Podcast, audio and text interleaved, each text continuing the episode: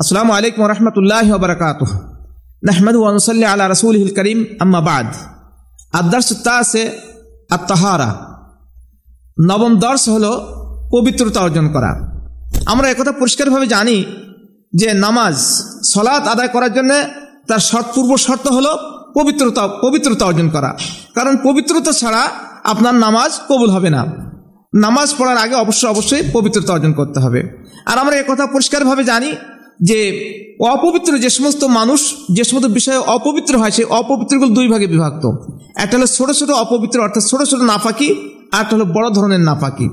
আপনার ছোটো ছোটো নাফাকি, ছোটো ছোটো নাফাকি যেমন পেশাব পেশাব করা পেশাব করা, পায়খানা, বায়ু বের হওয়া, গভীর নিদ্রা যাওয়া হ্যাঁ অর্থাৎ ঘুমিয়ে, উজু করার পরে ঘুমিয়ে পড়া, উটের গোস্ত খাওয়া, এই সমস্ত কাজ থেকে, এই সমস্ত কাজ থেকে, এই সমস্ত কাজ হয়ে গেলে অবশ্যই সে অপবিত্র হয়ে যাবে।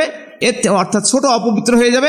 এর থেকে তাকে অবশ্যই অবশ্যই পবিত্রতা অর্জন করতে হবে। আর এই ধরনের ছোট অপবিত্রতা থেকে পবিত্রতা অর্জন করার মাধ্যম হলো উজু করা। এবার আমরা আপনাদের সামনে আলোচনা করব যে উজু করার পদ্ধতি কীভাবে উজু করতে হবে। তবে এটা লক্ষণীয় বিষয় হলো এই যে উজু করার প্রথমে উজু করতে হবে পানি দিয়ে। উজু করতে হবে পানি দিয়ে আপনার পানি অবশ্য অবশ্যই পবিত্র পানি হতে হবে। যে পানি ফ্রেশ ফ্রেশ, পরিষ্কার হবে।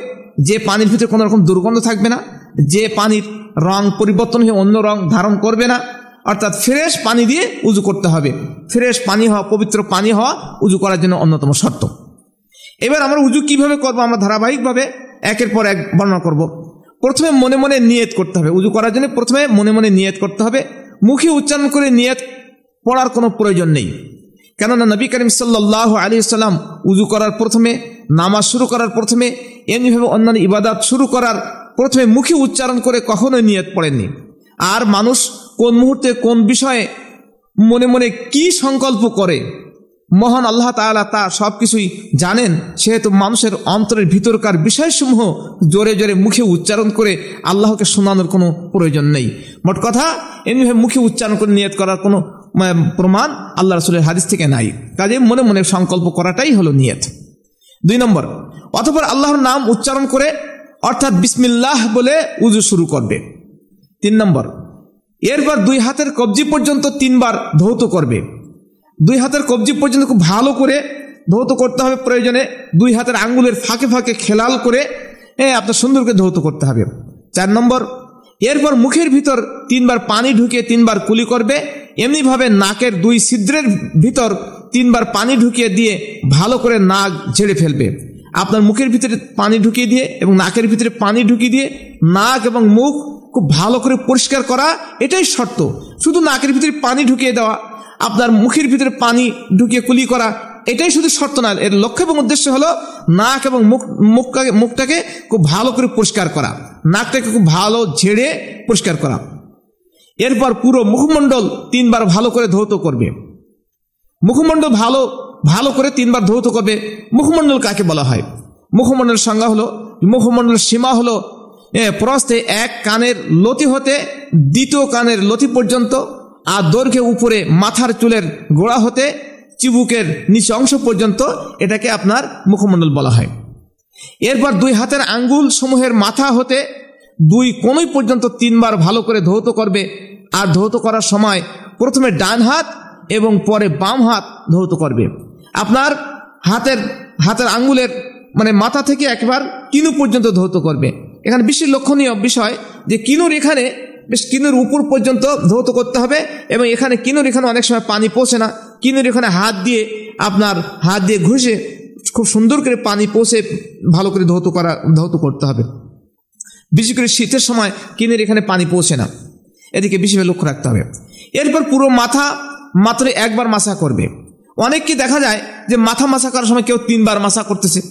কেউ মানে হাত দিয়ে আপনার মাথার চার ভাগের এক অংশ মানে দুই, তিনবার করে মাসা করছে। এইভাবে দেখা যায় কিন্তু এইভাবে এটা ঠিক নয়। মাথা মাসা করতে মাত্র একবার। আল্লাহ রসুলের সন্ধ্যা থেকে সুস্পষ্ট প্রমাণ যে আল্লাহ রসুল মাথায় একবার মাসা করেছেন। মাথা মাসা করার নিয়ম হলো প্রথমে দুই হাত পানি দিয়ে ভিজিয়ে নিবে।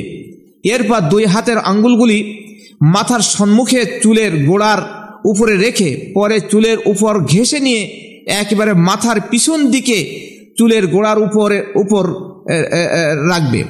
পরে এমনিভাবে দুই হাত মাথার পিছন হতে পুনরায় চুলের উপর দিয়ে ঘেঁষে নিয়ে মাথার সম্মুখভাগের চুলের গোড়া পর্যন্ত নিয়ে যাবে। এরপর দুই কান মাত্র একবার মাসা করবে। দুই কান মাত্র একবার মাসা করবে। কান মাসা করার নিয়ম হলো প্রথমে দুই আঙ্গুলি পানি দ্বারা ভিজিয়ে নিয়ে এরপর দুই হাতের দুই শাহাদাত আঙ্গুল দ্বারা দুই কানের ভিতরের অংশ এবং দুই হাতের দুই বৃদ্ধাঙ্গুলি দ্বারা কানের বাহিরের অংশ মাসা করবে। অর্থাৎ বৃদ্ধ অঙ্গুলি এবং শাহাদাত আঙ্গুলি, এই দুইটা আঙ্গুলি পানি দিয়ে ভিজাই নিয়ে শাহাদাত আঙ্গুল দ্বারা কানের ভিতরের অংশ মাসা করবে এবং বৃদ্ধ অঙ্গুলি দ্বারা কানের বাহিরের অংশ ভালো করে মাসা করবে। এরপর দুই পায়ের আঙ্গুলগুলি, আঙ্গুলগুলির মাথা হতে টাকনুক পর্যন্ত ভালো করে তিনবার ধৌত করবে। প্রথমে ডান পা, প্রথমে ডান পা, পরে বাম পা ধৌত করবে। বিশেষভাবে খেয়াল রাখতে হবে যে পায়ের দুই পায়ের আঙ্গুলগুলো ভালো করে খেলাল করে বাম হাতের কেড়ি আঙুলের দ্বারা আপনার পায়ের আঙ্গুলগুলো ভালো করে খেলাল করে, খুব সুন্দর করে পা পা দুটো ভালো করে ধৌত করতে হবে। এদিকে বিশেষভাবে খেয়াল করতে হবে।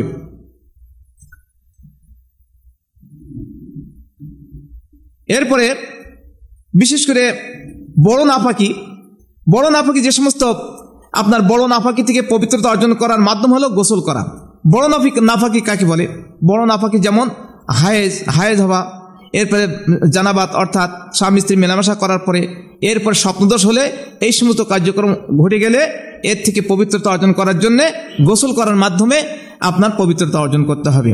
আমরা যেন যথাযথভাবে নামার জন্যে আপনার উজু করার মাধ্যমে এবং গোসল করার মাধ্যমে আপনার পবিত্রতা অর্জন করতে পারে, সে তফির জন্য আল্লাহ রবুল্লাহ আলমিন আমাদেরকে দান করেন।